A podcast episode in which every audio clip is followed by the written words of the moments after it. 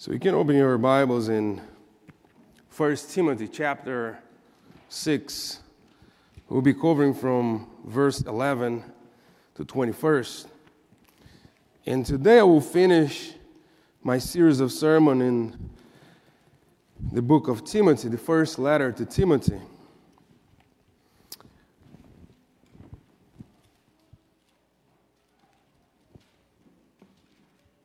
Again, first Timothy chapter 6, verse 11 to 21. Let me read the text. But as for you, O men of God, flee these things. Pursue righteousness, godliness, faith, love, steadfastness, gentleness. Fight the good fight of the faith. Fight the good fight of the faith. Take hold of eternal life to which you were called and about which you made the good confession in the presence of many witnesses.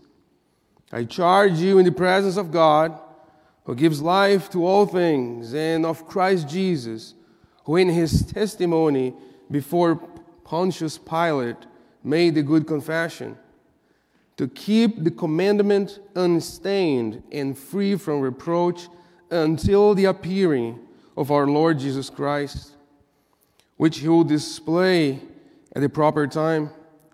He who is the blessed and only sovereign, the King of kings and the Lord of lords, who alone has immortality, who dwells in inapproachable light who no one has ever seen or can see. To him be honor and eternal dominion. Amen.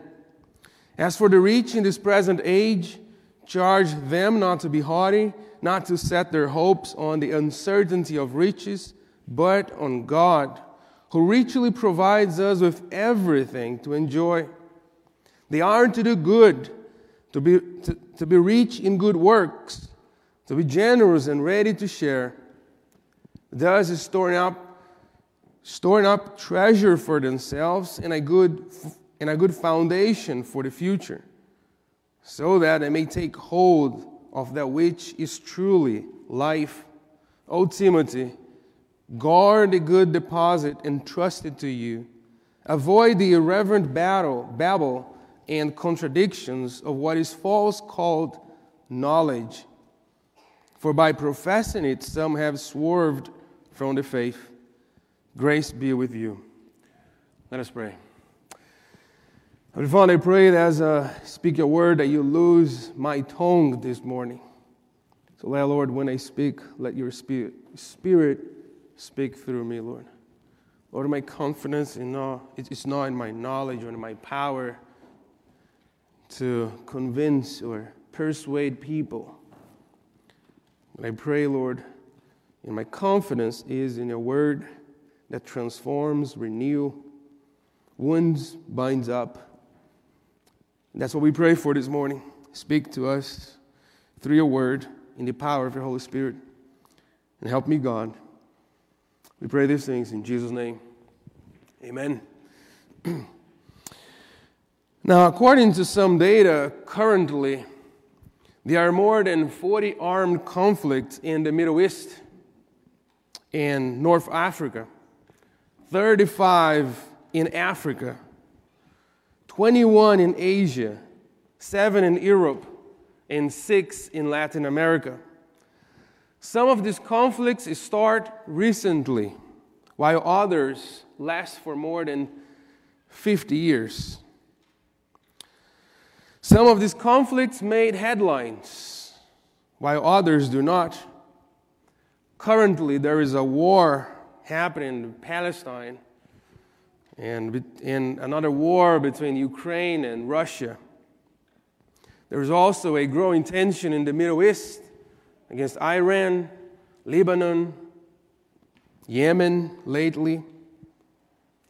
Nobody would deny that we live in times of war. And at this moment, bombs are being dropped, guns being fired, and people being killed. most of them innocent civilians. The people in the first century, they were well familiar with war and the horrors of war, the growing tension and uncertainties before war, and the suffering during and after war, after the conflict. It's good to reminder to remind ourselves that the Roman Empire they came to power and dominance over Palestine and Minor Asia by swinging the sword and killing thousands upon thousands. They shed much blood. They conquered by crushing resistance. In our passage today, the Apostle Paul is, Paul is encouraging Timothy to fight the good fight of the faith. So he's drawing from this from this context of war that people were well familiar in the first century and saying to Timothy, Timothy, you must wage war because you are in a warfare. He's telling Timothy and the church in Ephesus to take arms and engage the battle. Timothy is not being encouraged to fight against the Romans, neither unbelievers or the worshippers of Diana of Ephesus, but to fight for personal purity, to fight to keep the gospel unstained, free from errors, to keep the gospel pure. The fight that Paul is urging Timothy to engage it is not an armed conflict between nations or political parties, but a spiritual warfare. A spiritual warfare. And this warfare is of, is of a far greater importance and reach.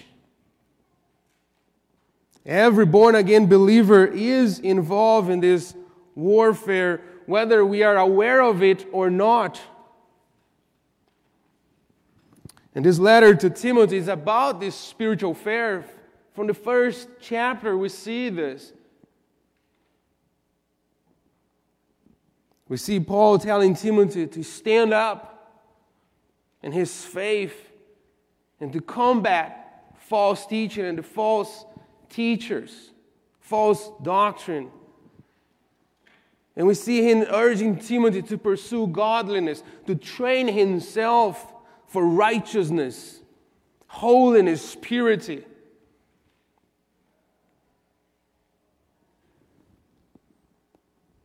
In our text today,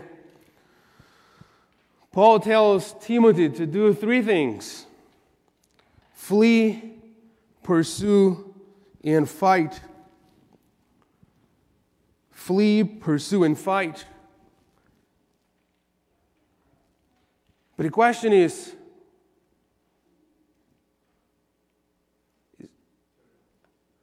Oh. nope. There it goes. Flee, pursue, and fight. But flee from what? Flee from what? This is a reference to the first half of chapter 6.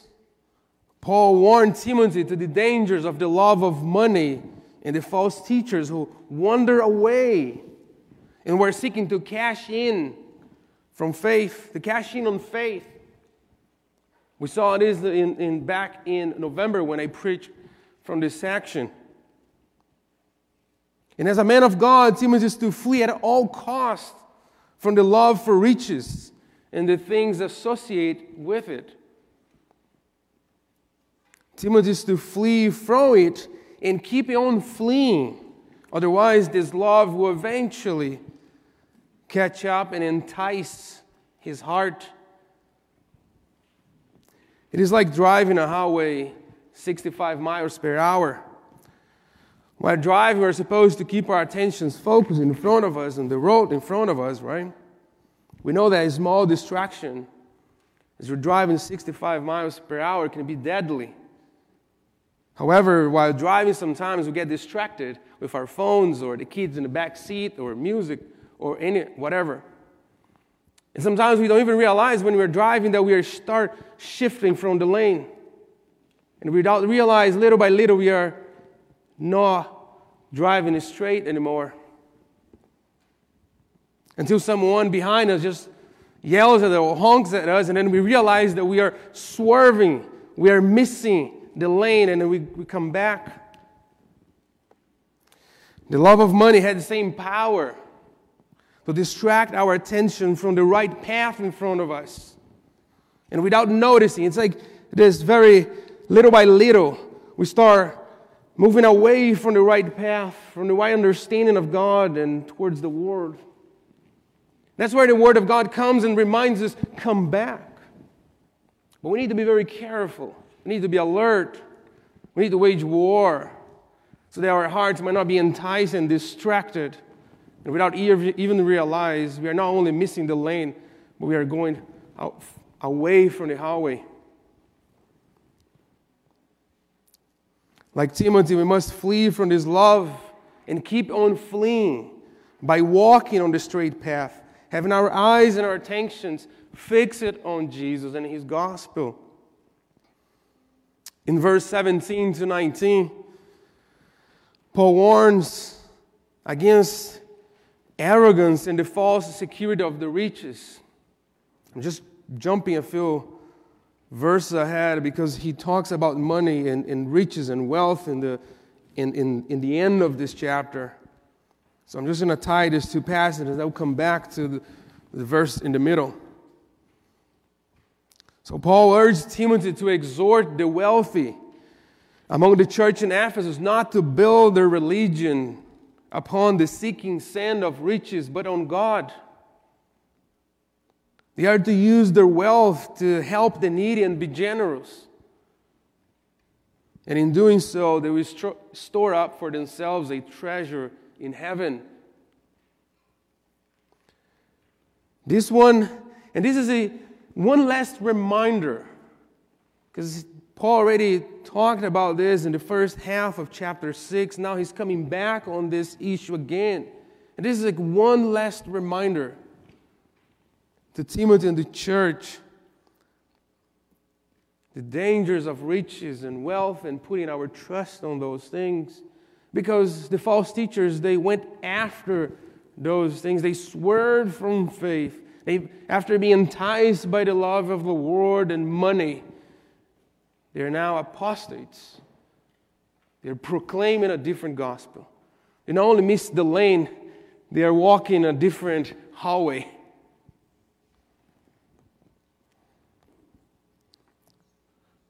Paul is this church that contentment and hope is found in God, and that wealth are means to bless others and praise God. And one of the ways that we flee from the love of money and its enticing power is to give and to make it a priority. Perhaps you may be asking, this is my third sermon that I'm touching on this subject of money. But notice that we're just fo- following the, the flow of the text. Because this is a big concern for Paul. He had seen it in this, in this city of Ephesus, this prosperous city, where the center of worship of the goddess Diana of Artemis was there. And people coming from all over the places to offer her gifts and worship and buying things and selling things. A very prosperous city. And say, Be careful, Timothy. Be careful, church. The love of money and its enticing power. If you have made your priority and part of your budget to give this year, praise the Lord for that. Praise the Lord for that. I saw the the statement sent to us, the email, how the church in, in, in the month of December gave generously. Praise the Lord for that. Praise the Lord for that. That you, you have chosen to support in partnership with this church in, in proclaiming the gospel. May the Lord continue to encourage you to grow in generosity and look for opportunities to help others. Continue to do that. You're storing up for yourself a treasure in heaven. I cannot repay you. Damon cannot repay you. But the one who has given us all things, he will. He promised that he will. Continue to do that. However, if giving is not your priority, in all part of your budget, I would tell you to reconsider. Thinking through this passage, reflect on this passage, reflect on the book of, of Timothy, and pray for your own heart, for your own sake. Given is worship. And by not giving, you are misusing what the Lord has given you. And you are missing a huge opportunity to exchange what is temporal for what is eternal. Don't miss that huge point that Paul is making in this passage. Remember this all of these things will be burned up when Christ Jesus comes. Nothing will withstand. Nothing that man has built to this day will stand when Jesus Christ come in his power and glory with his angels in heaven. When the trumpet will sound, everything that we have built, our diplomas, big buildings and big houses, will be burned up. And the question will be Did you build your your kingdom on earth? Did you build all your hopes on this sinking sand? Because in the end, it will just be wood for fire. But if you're using your money to store up for yourself a treasure in heaven, that will stand forever. Riches are like sand. It's not a good place to build and to put our trust and hope for the future. Now, coming back to, to the middle of this passage, verse 11. But as for you, O man of God, flee these things, pursue righteousness, godliness, faith, love, steadfastness, gentleness. Pursue these things.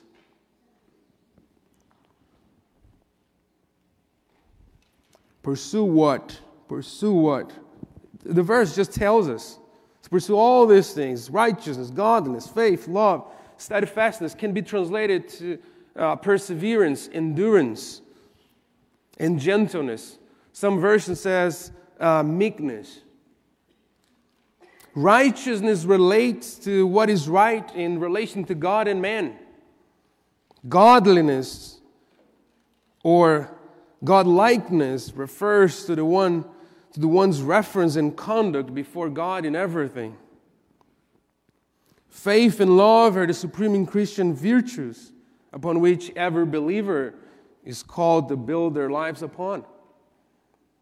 A self sacrificing love for God and others, and a resolute faith in God and His Word. Perseverance, because this pursuit of godliness is like a life, it is a lifetime commitment that requires endurance. It is interesting that Paul calls Timothy to pursue gentleness in this passage. And, and why not hospitality or, or patience? Why gentleness?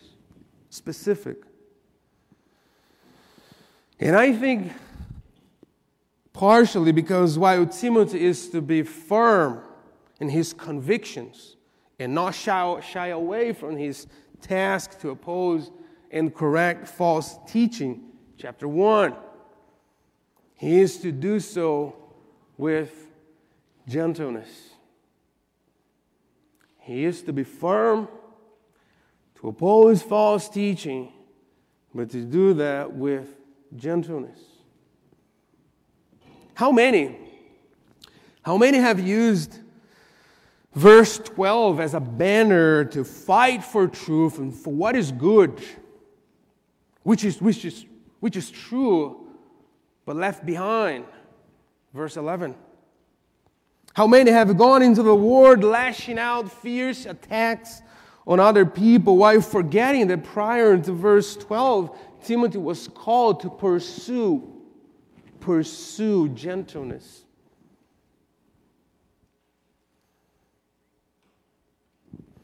I like what a commentator says on this passage.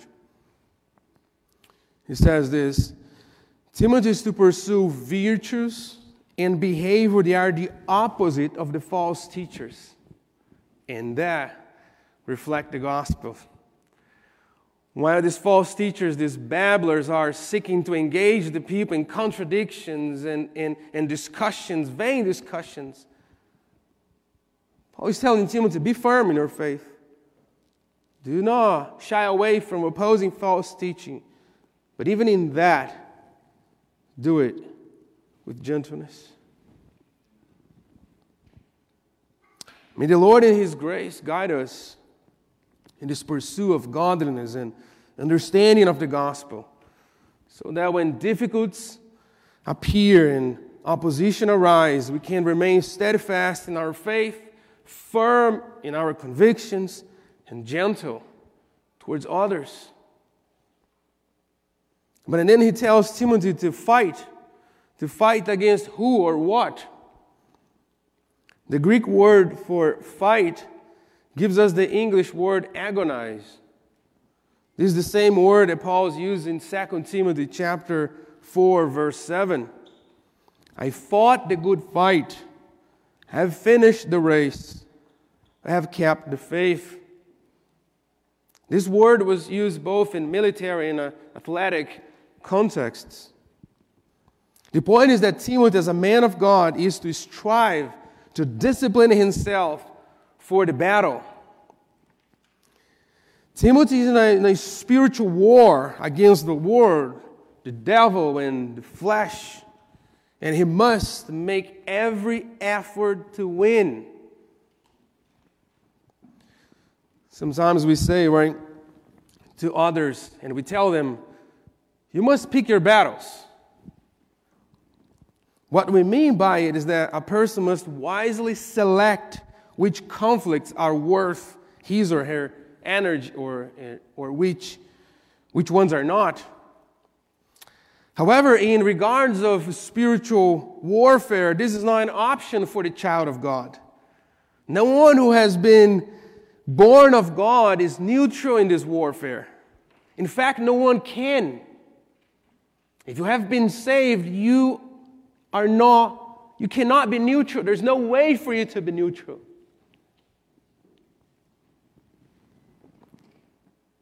Or we fight, or we fight as soldiers in God's army, or we stand as his enemies.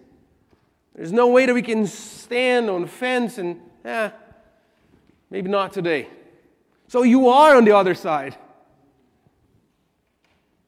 If you have been born of God, this is your war, this is your battle, this is our battle. A battle for holiness, a battle against the world, a battle against sin, and a battle against the enemy of our souls, the devil.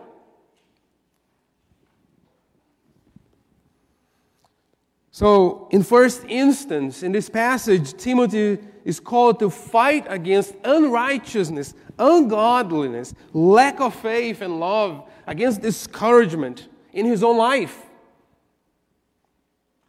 That's the, the, place that we must, at first, we, we, we must fight in this, in this instance, in our own lives.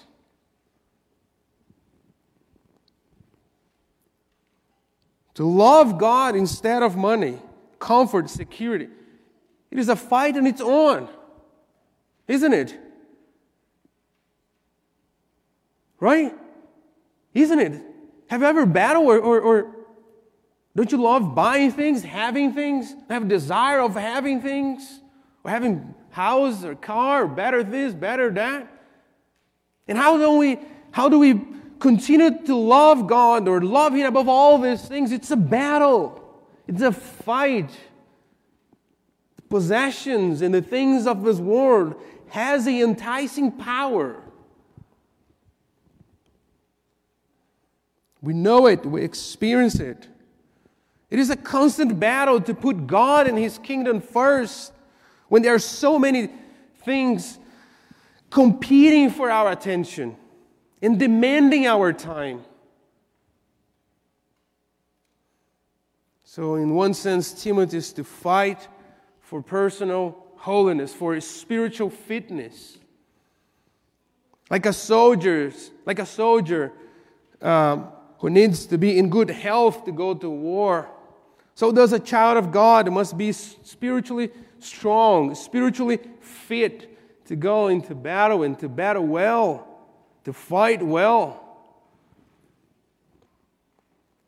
And you're not going to be spiritually strong in feeding yourself with breadcrumbs.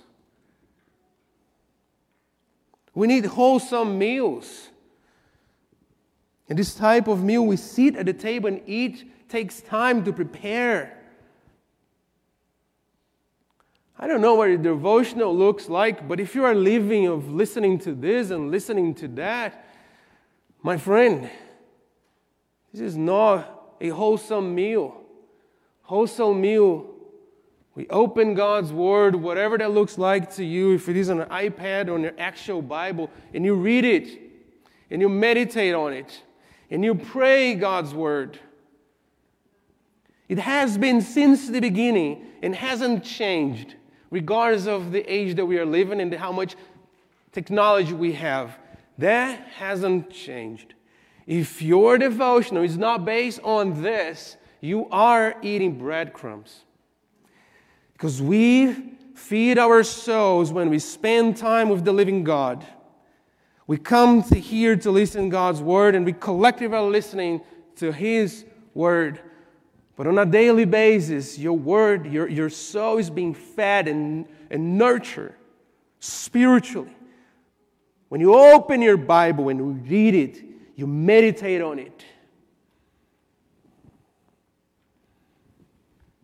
Isn't there a battle in its own?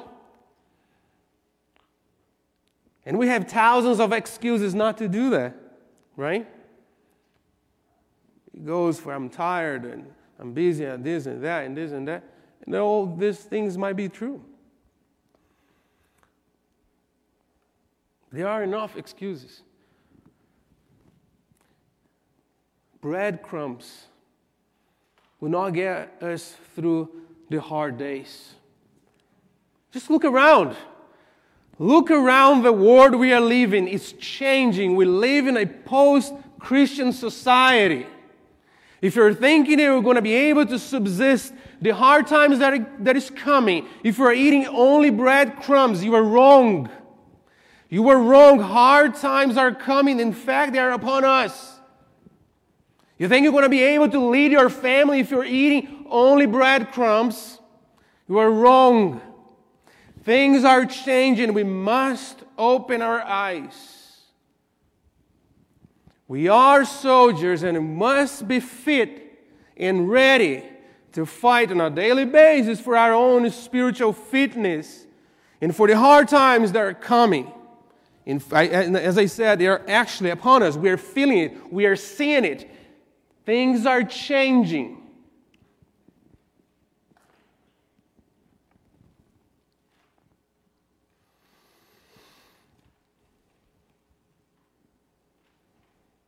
Like Timothy, we must put up a fight against the flesh and all unrighteousness. Friends, as the children of God, we are soldiers. We are not spectators. You are not spectator. In fact, you cannot be. Now, even though the devil is not mentioned in our text directly, he is indirectly. The devil is the enemy of mankind, the old serpent, the deceiver, never slumbering, never sleeping, always seeking opportunities to destroy and kill.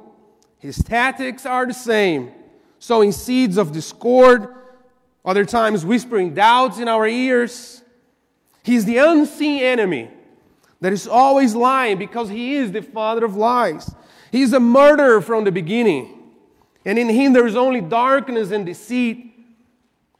If you are a believer, he is your enemy. And if you are, if you're not saved, but you are seeking the path of life, you are seeking to follow Jesus, know this this enemy will do everything he can to mislead you. Everything, absolutely everything, to mislead you from the path of life. Sometimes through, through false teaching, false friends. In the case of the church in Ephesus, the devil promising riches, right? Pleasures, power. What is it? What is your weakness? What is your weakness? He is your enemy. The devil is our enemy. And this passage reminds Timothy that he is called to fight. But he's called to fight not with the, the weapons of this world. Friends, I know the things that I'm talking to you, these are not new. You have heard these things before, perhaps. But I wanted to call your attention because this is what God's Word does to us, to reminds us, to make us aware of our own sin and our need. And today, the call is for us to stand on our feet and be aware that we are in a warfare. So the weapons that we use are not of our own. 1 Corinthians chapter 10 verse 3 to 4. For though we walk in the flesh, we are not waging war according to the flesh.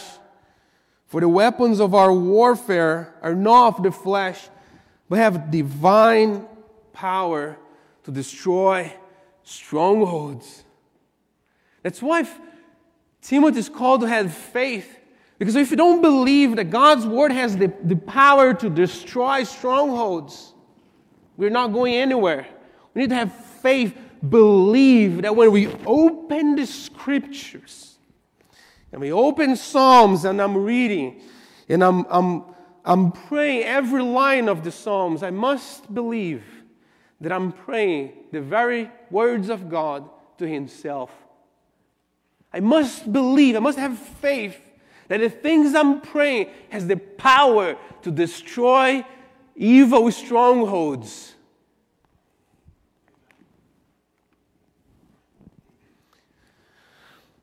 What kinds of weapons are these? Ephesians chapter 6, verse 11 to 18. Quickly, I'm just walk through this passage. But look, just, just hear this wonderful passage that reminds us of this war- warfare and the weapons that we are supposed to use that God has given to us to withstand the evil of our days to withstand our enemy and to withstand the power of sin in our own flesh.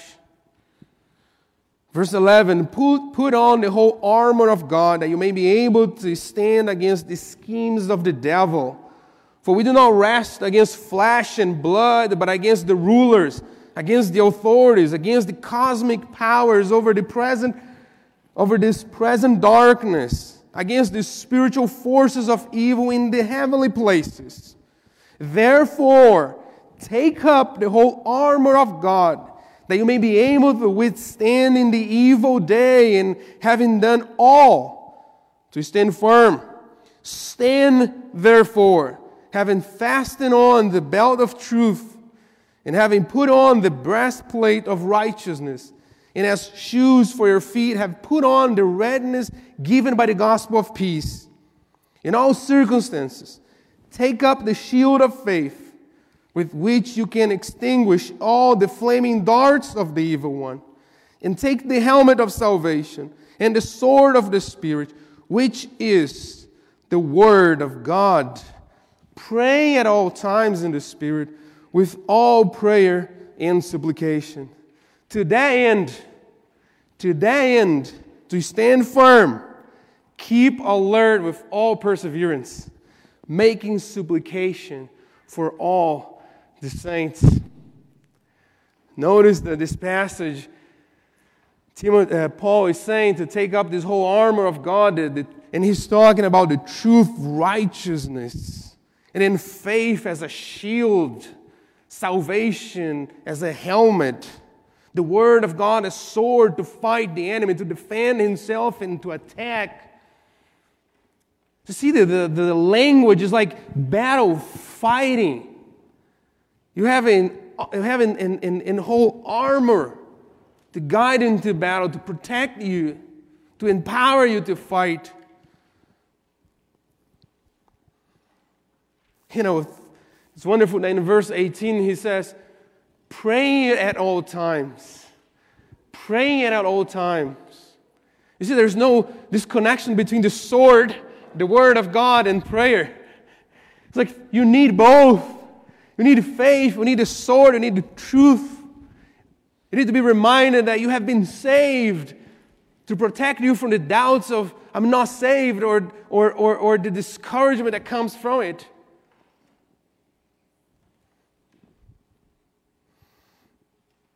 In 1 Peter chapter 5, verse 8 to 9, to 9, the apostle tells the believers to resist the evil one, and he tells us how. By being firm in our faith. Look at the passage. Be sober minded. Be watchful. Pay attention to the language. Put on. Take up. Fight. Pursue. Flee. Be sober minded, be watchful. Your adversary, the devil, prowls around like a roaring lion, seeking someone to devour. Resist him, firm in your faith. There's no place to be neutral or, just to watch, grab some popcorn and watch like UFC and just watch others fight. And say, oh, this is, this is fun. People are fighting.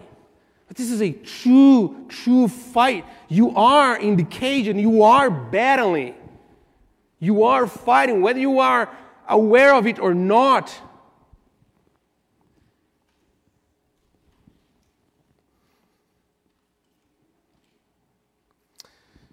Back to our text in verse 12, as well as in 1 Timothy chapter 1 to 18, Paul calls this a spiritual warfare a good fight. He says, This is a good fight. This is a good fight. It is good because the victory has already been won by the blood of the Lamb. We just sang this song. Even though while in this body of flesh, we are still in the trenches fighting, right? Maybe sometimes wounded, with blood of our face, tired, but we are in the trenches fighting, knowing that the victory has been won. We have no fear. I'm not going to lose this battle. It has been won by the blood of the Lamb. Tiresome I might be, but I will endure. I'm in Him, He is in me. I will, I will win. In fact, we already won. It's just a matter of time for the crown of glory, the wreath of glory be put on our heads. Just a matter of time. It is good because while because we are not fighting on our own. It is a divine power working through us that enables us to stay put and endure. It is good because the resurrection of Christ reminds us that it is worth to keep on fighting because there is a glory and a great, great reward to be revealed. We have no idea what is coming to us. We might be discouraged, weak, tired of this life, And we long for heaven, and that's a good thing to long for heaven because what is coming is great. It's awesome, and no one has ever imagined what is coming to us from Christ, from Jesus, from God, what He has prepared for us is wonderful. And we are going to be there, not just for a period of time, but forever. So your, our life here is just a moment. Perhaps you are a teenager and you might think, I have my whole life in front of me. Perhaps you are in your child, childish years. I have my whole life in front of you. Who says that? What's the guarantee you have of your life? What is? You think there's any guarantee you're going to be alive tomorrow? No, none of us has. So it is today that we must look to this Jesus who won the victory and call for his help and call for his grace. In this strive for godliness, for um, godlikeness and truth, Timothy is, Timothy is to hold tightly to eternal life. This is a reminder for Timothy not to become complacent. He, has already, he already has eternal life. His confession of faith in the presence of many witnesses might be a, a allusion to his baptism. Paul is reminding him that his confession was legit, was true. Therefore, Timothy is to press on without fear or wavering. In verse 13, Paul encourages Timothy by reminding him of Jesus' testimony before Pilate.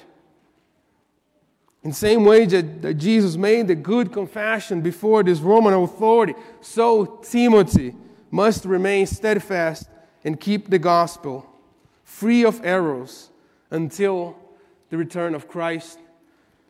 So Paul is putting Jesus and the picture of Jesus before Pontius Pilate and is showing to Timothy, Timothy, the same way that Christ, he remained faithful. He did not waver in his confession of faith before Pontius Pilate, this Roman authority. So you must remain faithful in your walk with Christ before false teachers, before the, the, your enemy, before the world. Remain faithful. Look at Him. Look at Him.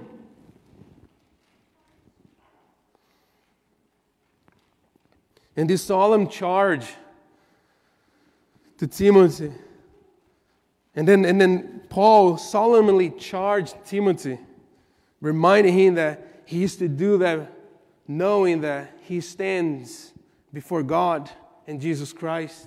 He, it is as if Paul is calling God and Christ as his witnesses for what he's saying to Timothy. Remember, Timothy, that we, we always stand before God in Christ Jesus. Press on, look to him who did not waver. He made the good confession, remained steadfast. So you, so us.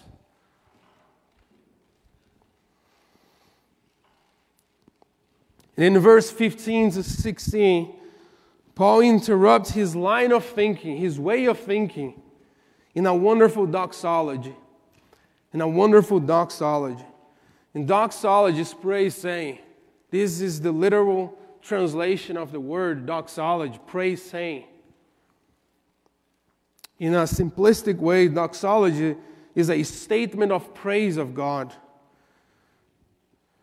So they understand what the word is about is like doxa, glory, and, and, and logos, word or to say or saying. Putting together means words of praise or praise saying. This is a well familiar word for us Christians, even though we do not find this word in the Bible. And as MacArthur points out, doxology comes in response of God's glorious work on man's behalf. Doxologies weave through the Bible. The Psalter ends with a doxology, Psalm 150, and we just sang this psalm. And if you look at Psalm 150, just quickly, I think we should not miss this. But if you look at Psalm 150, Look at this. Praise the Lord. Praise God in his sanctuary. Praise him in his mighty heavens. Praise him for his mighty deeds. Praise him according to his excellent greatness. Praise him with trumpet sound. Praise him with lute and harp. Praise him with tambourine and dance. Praise him with strings and pipe. Praise him with sounding cymbals. Praise him with cloud, loud clashing cymbals. Let everything that has breath praise the Lord. Praise the Lord. This is doxology. This is praise saying. So in this passage, Paul, after talking about these things, in the middle of this passage, he comes with this statement of praise to God. Go back to our passage. Look to verse chapter 6, verse 15 and 16. Look at his, what he's saying here. He who is the blessed and only sovereign, the King of kings and the Lord of lords, who alone has immortality and who dwells in approachable light, who no one has ever seen or can see, to him be honor and eternal dominion. Amen. This is praise saying. It's like after six chapters of giving instructions to Timothy, encouraging Timothy, and talking about Timothy's responsibility as a man of God and minister, Paul ends up with a doxology. As the pastor H.B. Charles explained that in Paul's writings, doxology are bridges. It helps him to move from important theological statements to application and praise. And according to Charles, right theology ought to lead to high doxology a right thinking about God ought to lead to a right worship of God. In this verse, Paul is praising God. He's just praising God. He gave his counsel to Timothy, um, cannot go any further, and he bowed down in praise. Said, Timothy, this is all I have for you from the Spirit. And he breaks out in praise and worship. Isn't that wonderful just to see it? What a wonderful thing. Friends, this is our goal. Our knowledge of God must lead us to praise Him. It's not the only goal, but the purpose by which we were created. Worship God. You were created with this purpose to worship Him, to know Him, to experience Him. And in doing that, you will find satisfaction, contentment, true joy, happiness. If your theology is not leading you to be a better worshiper or a more fervent worshiper, you must reevaluate your thinking of God and your relation to Him. Remember the Westminster Catechism? What is the chief and the highest end of man? What is the chief and highest end of man? The answer is found in another doxology in the book of Romans, chapter 11, verse 36. For him and through him and to him are all things. To him be glory forever. The chief and highest end of man is to glorify God and to fully enjoy Him forever. This is the goal of us preachers of the gospel. That you may leave this place with a greater understanding of God, yes, but that this understanding may, may translate into worship in your life, into praise to whom God is. That your affections might grow warmer for Him for His Word, for His people, for His gospel. I don't want to impart only knowledge to you, but you have this greater desire to see God. This must be the one goal we have in mind to give God praise at all times and glory in everything. May God help us to be better worshipers. May God help us to, in our days, just break forth in praise whether we are in pain or whether everything is going well. And I want to conclude saying this. As a child of God, I just wanted to remind you a couple of things that we talked about. As a child of God, you and I, we are in a spiritual warfare against sin, the world, and the devil. And as I was preparing this sermon this week, and I shared this with the brothers before starting the sermon, I felt the weight of this sermon this week in my own flesh. I was sick on Thursday, weird. I asked my wife to pray for me. My voice is still much better. I felt the weight of this sermon on my own flesh, in my own home, and outside of the home. And I'm going to tell you this because spiritual warfare is a reality. You must be aware of it. We must fight well. We must feed ourselves well on God's word. Otherwise, we won't subsist. We won't be firm. You won't if you're not feeding yourself well in God's word. Friends, we are called to flee the love of money, pursue holiness, and, and fight well. Fleeing and pursuing and fighting requires a conscientious effort. And I like what J.C. Ryle, a pastor in the 18th century, he says about this, this passage. He says that true Christianity is a fight. Pay attention that he uses the word true. True Christianity. True Christianity is a fight, and true Christian is a soldier. Second, true Christianity is the fight of faith. Third, true Christianity is a good fight because we are not fighting alone. Friends, I pray that as the people of God, we may battle on with, against our sinful hearts, the weakness of the flesh, against the Lord and the devil, that we might press on while not neglect the one thing that truly matters the pursuit of God, praise of God. Let, the, let this example of Paul in this letter, this doxology, this praise saying, be a theme in our lives. That we might be better worshipers, that we seek to be better worshipers, or, or, or just to better worship God. I pray that the Lord, on his return, may not find us being complacent, but engaged in the good fight of faith for our own good and for his glory. Let us praise. Let us pray. I mean, I'm going to give you a few